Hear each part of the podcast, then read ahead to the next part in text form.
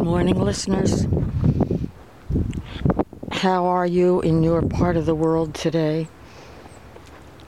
Is there sunshine? Is there snow?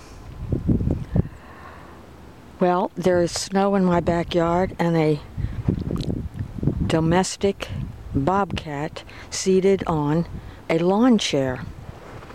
Just uh, seemingly content in 30 degree temperatures, but with sunshine. So I'm just thinking what your plans are for the day. Does it involve cooking or, dining out? Maybe uh, calling a friend who likes to cook and finding out what she is, uh, you know, what she's up to.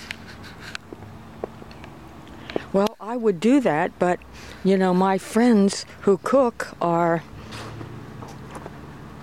so busy with other things food shopping, uh, taking care of uh, the house. Okay, so where is this podcast going? Well, I guess that pretty much describes my world. Um,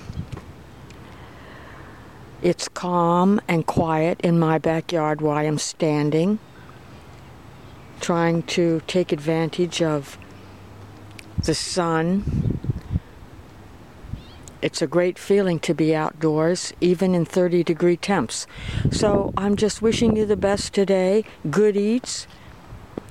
I would say give me a call, but uh, I'm sorry, but you know, I have cooking to do today. And anyway, you have a wonderful day. Thank you for stopping by.